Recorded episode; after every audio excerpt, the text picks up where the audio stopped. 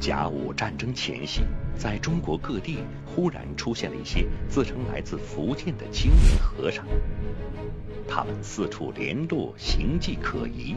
他们究竟是什么人呢？原来这些都是来自日本的间谍，他们因为无法在短期内像普通中国人那样留起长辫，就都把头发剃光，假装出家僧人。因为国语官话讲不利落，就谎称自己是福建人。日本自明治以来，觊觎中华蓄谋侵略中国已久。那么，日本是从什么时候开始对中国展开如此大规模的间谍活动的呢？一八八五年，在完成军事制度的改革后，日本开始有计划、有组织的向中国派遣军事间谍，搜集各方面情报。照片上的日本军官就是该组织奠基人川上操六。一八九三年四月九日，川上操六为了策划对中国开战，亲自出马来到中国。五月十二日，在天津成功拜见到了李鸿章。李鸿章把川上代为上宾，毫不戒备，带他参观武备学堂，观看炮兵、步兵操练，甚至还参观了兵工生产重地。天津机器局和海防要塞北沽炮台，川上因此轻而易举地获取了清军第一手的军事情报。日军后来据此调整了相关战略部署。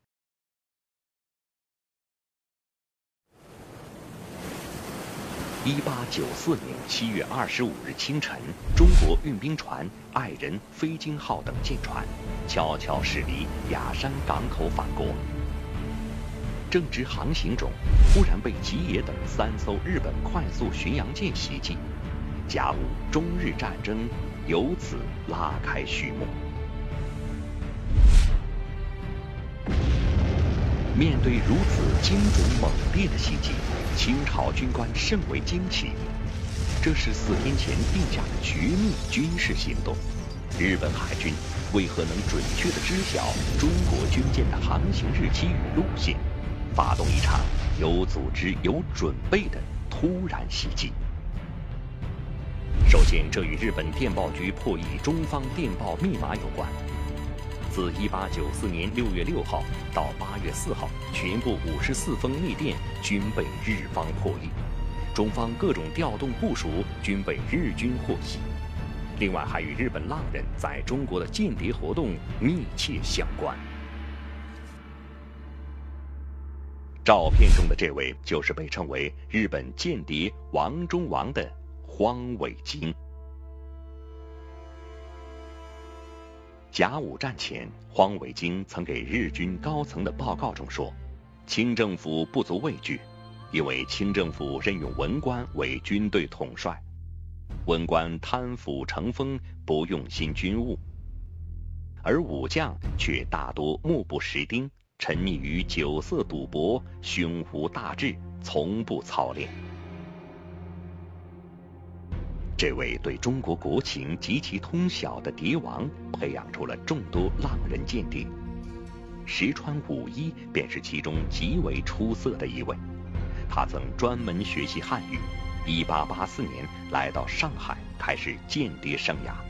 此后十年间，他先后深入十三个省进行情报调查，并大量结交、收买、拉拢中国人。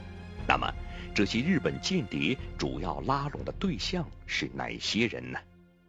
根据日本《东亚先觉志士纪卷》的记载，日本主要是以下面的六类中国人作为重点的拉拢对象：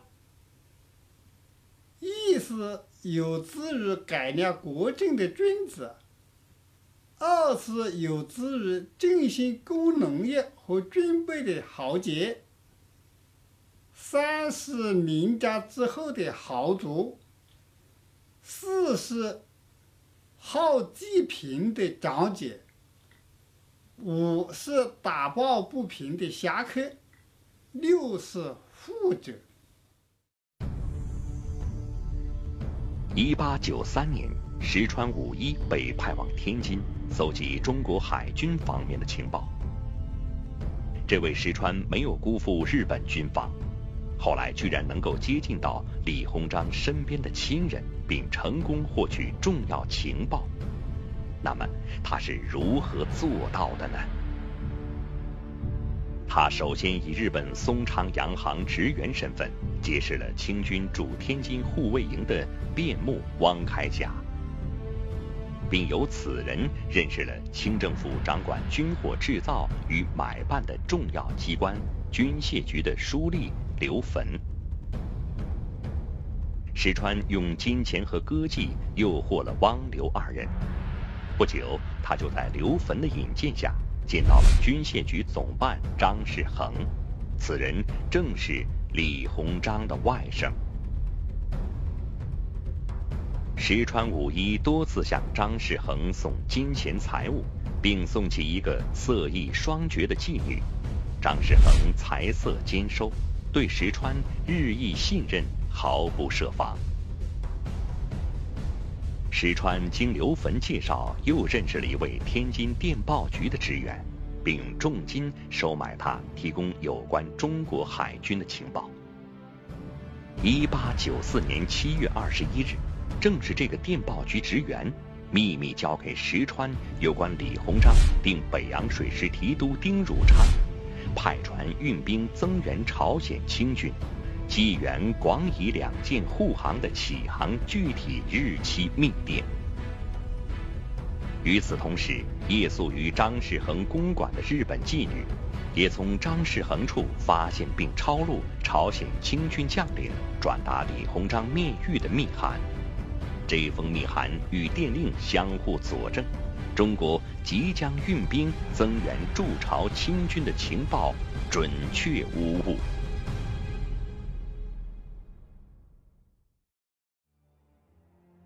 在日本海军对丰岛海面上的中国舰队发动突然袭击的同一天，日本陆军第九混成旅团接到情报后的日军临时改变进攻牙山青的作战计划。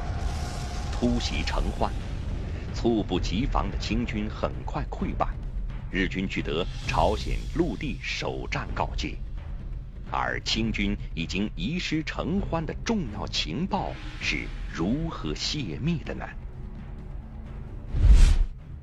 提供这一重要情报的人，正是1888年被派往中国、受日本谍王荒尾经指挥的玄阳社社员。浪人山崎高三郎。一八九三年，山崎高三郎奉命来到山东威海，刺探清军的情报。贿赂清军头目以后，他伪装成一个药材商人，混入了四川、韩国的商船。他化名常自哉。先在当地朝鲜居民就卖药，再通过他们介绍，把药卖给清军驻崖山的军营。